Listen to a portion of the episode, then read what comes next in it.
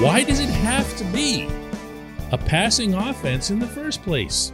Yeah, I know what decade it is, but I also know that there have been teams that have set themselves up to be run heavy and have gotten away with it. Good morning to you. Good Friday morning. I'm Dan Kovacevic of DK Pittsburgh Sports. This is Daily Shot of Steelers. It comes your way bright and early every weekday. If you're into hockey and or baseball, I also offer up daily shots of Penguins and Pirates where you found this. If you think about the constitution of the AFC North alone, you've got yourself one offense that everybody wants to have, and that's Cincinnati's because they have the star glamour quarterback. But you've also got Cleveland that focuses way more on the run, as the Browns should, with Nick Chubb back there. And you've got the Ravens, who very recently were flooring the rest of the league with a run heavy offense, the likes of which, as Jim Harbaugh was happy to remind everyone, no one had ever seen. So you had half the division focused on the run. If you look around at the rest of the league, it's not common, but it exists. Tennessee stands out in this regard. Why? Because they got themselves a Derrick Henry. Not everybody has a Derrick Henry, but the Titans do. The Colts have a running back. Everyone believes in that running back. Jonathan Taylor might actually be better than Derrick Henry, and I don't say that lightly. The Colts are a team that's pretty much ready to jettison Carson Wentz. Actually, rewinding here a bit, I'm not so sure the Titans wouldn't feel the same way about Ryan Tannehill. Both of those teams will remain rooted in the run. Why? For the most part, it's because they already have exceptional running backs. They already have the hardest single part to find in that equation. Which brings me to the Steelers and, of course, the accompanying sigh, because it's not that simple. We did see signs from Najee Harris over his rookie season. We saw real encouragement, especially later on. And I would stress here, in fairness to the kid, that the fact that we saw that coming so much later in the year is encouraging in and of itself because it shows you he could handle the wear and tear of a season unlike any he'd had to deal with in his life playing 18 total games. We also saw him deal with and improve upon some of his own shortcomings. He'd see a hole instead of constantly waiting on it, he'd start nailing it. He'd start going through it. But more than anything, way at the top of Najee's list, we saw him overcoming an offensive line that had absolutely no idea what it was doing. But what if the offensive line had some idea of what it was doing? And what if the offense, as it's set up right now, we're still missing wide receivers, the way we discussed on the show yesterday? And if it were still missing a top shelf quarterback, as it almost certainly will be, why not just focus on what you got and build up the offensive line? First for the run, then for the pass. This portion of Daily Shot of Steelers is brought to you by Point Park University. Choose from nearly 100 career focused programs leading to bachelor's, master's, and doctoral degrees. Choose when and how you'd prefer to do that studying, whether it's at Point Park's gorgeous downtown Pittsburgh campus, whether it's online, maybe a flexible hybrid format would work best for you. Find out more about all of this at pointpark.edu. Look at it this way the Steelers need an offensive line one way or the other, right? Well, they've got some pieces, I believe, at least a couple of pieces that you could put into place and have a decent run blocking line. Anyone who's played the position, probably at any level, meaning offensive line, will attest that run blocking's a lot easier not physically, but mentally.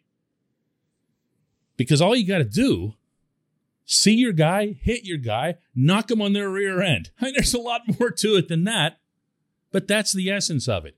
It's not about crossing over and pulling and mixing and matching or zoning or whatever else.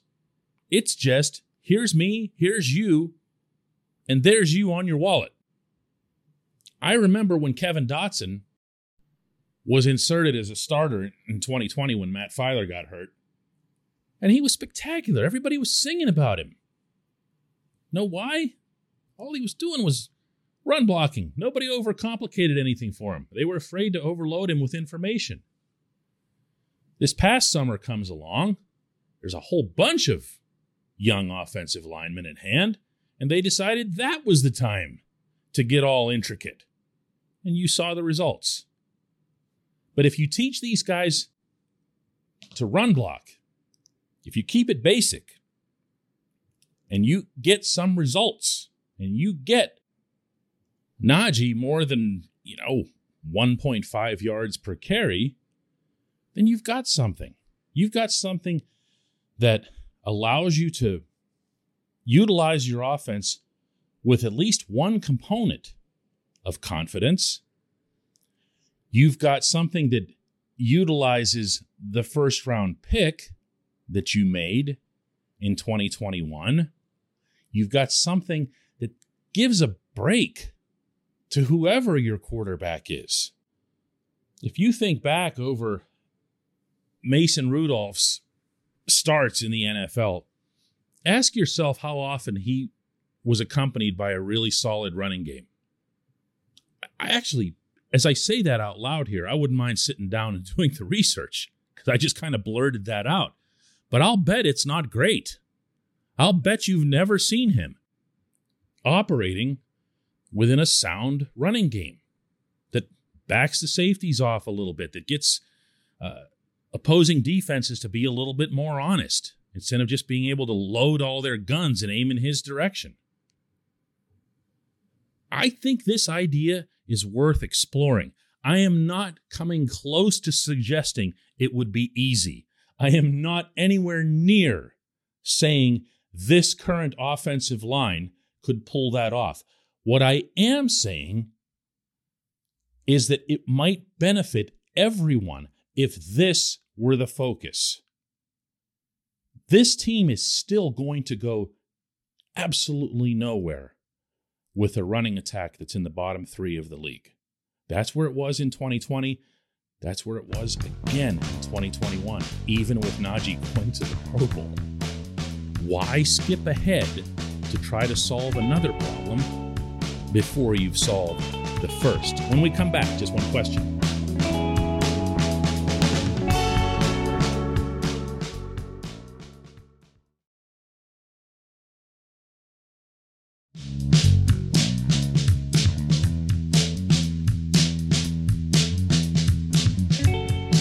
It's time for just one question, and that's brought to you always on this program by the personal injury law firm of Luxenberg, Garbett, Kelly, and George, LGKG. They represent people who are hurt in car accidents who need assistance with workers' comp and medical malpractice claims. The attorneys at LGKG have been designated super lawyers, capital S, capital L, for the past 15 years. And yes, that is a real thing. The super lawyer designation is reserved for the top 5% of all attorneys in Pennsylvania. Learn more about them at lgkg.com or by calling 888 842 5454. And today's J1Q comes from Jeff Butler, who asks DK, any word on David DeCastro and whether he's officially retiring? Looking back, he was a historically great Steelers lineman. It would be a shame for him to not get a proper send off. Uh, I- I'm with you on all of that, Jeff. I have immense respect for what Dave achieved in the league. He was a legit all pro multiple times. He was a force through whom an offense could run. And I'm underlining the word run, given the first segment that we just had, but also really, really smart. Uh, a cerebral player. Uh, most offensive linemen are that, at least the good ones. Uh, Dave took it to another level really good dude too. Just one of my favorite people to be around. I've missed him myself. That said, everything that I have heard from that side and from people who know Dave strongly suggests, overwhelmingly suggests that he's done. Uh, he had, when he was shelved, going back to last summer, he had a significant. He also had troubles with a knee. He had troubles with an abdominal pull. Um, there comes a point, any athlete will tell you, where they get enough signals that they know it's time. Uh, that position does not lend itself to hanging around for very long. For every Andrew Whitworth who could stand up there the way he did in Los Angeles last week and say, I'm 40 years old, for every one of him, there's a million of everyone else. It's a grueling, demanding, punishing job. I don't see Dave coming back. I don't see him being an option. And you know what else? As long as we're at it, because other names come up occasionally. Do you think so and so could come back? Uh, this guy or that guy from the Steelers past. And I don't. I don't. I say this with immense respect uh, for all of these guys, but that group had its run. And even by the time they were on their last leg in 2019, they knew they were done, even the great Maurkice Pouncey. So, no, I, I don't see something like that happening. I, I think what you're going to see, though, is a continuing attempt to work with the guys that they've had and trusted. At least they trusted to an extent. There's every indication from Mike Tomlin that he's not about to give up for example, on Dan Moore or Kevin Dotson or even Kendrick Green. Kendrick Green, have you seen the picture of him circulating on social media? He's working out with Pouncey.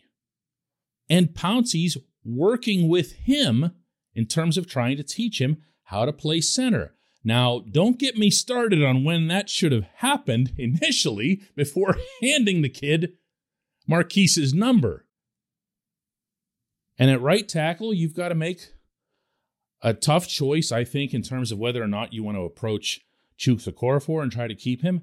And at right guard, I just don't believe there's an answer in any form internally. You're not going to bring Trai Turner back. So you got to go out and get somebody. You're going to have to spend. This goes back to what I talked about in the opening segment. None of this is going to be a magic wand and declare yourself a running team and then just go ahead and do it. You're going to have to build it. And you got to build it up front. That's a process that should have begun with a lot more urgency last summer. Now they went and paid the price for it. Gonna have to do a lot better this time around. I appreciate the question. I appreciate everyone listening to Daily Shot of Steelers.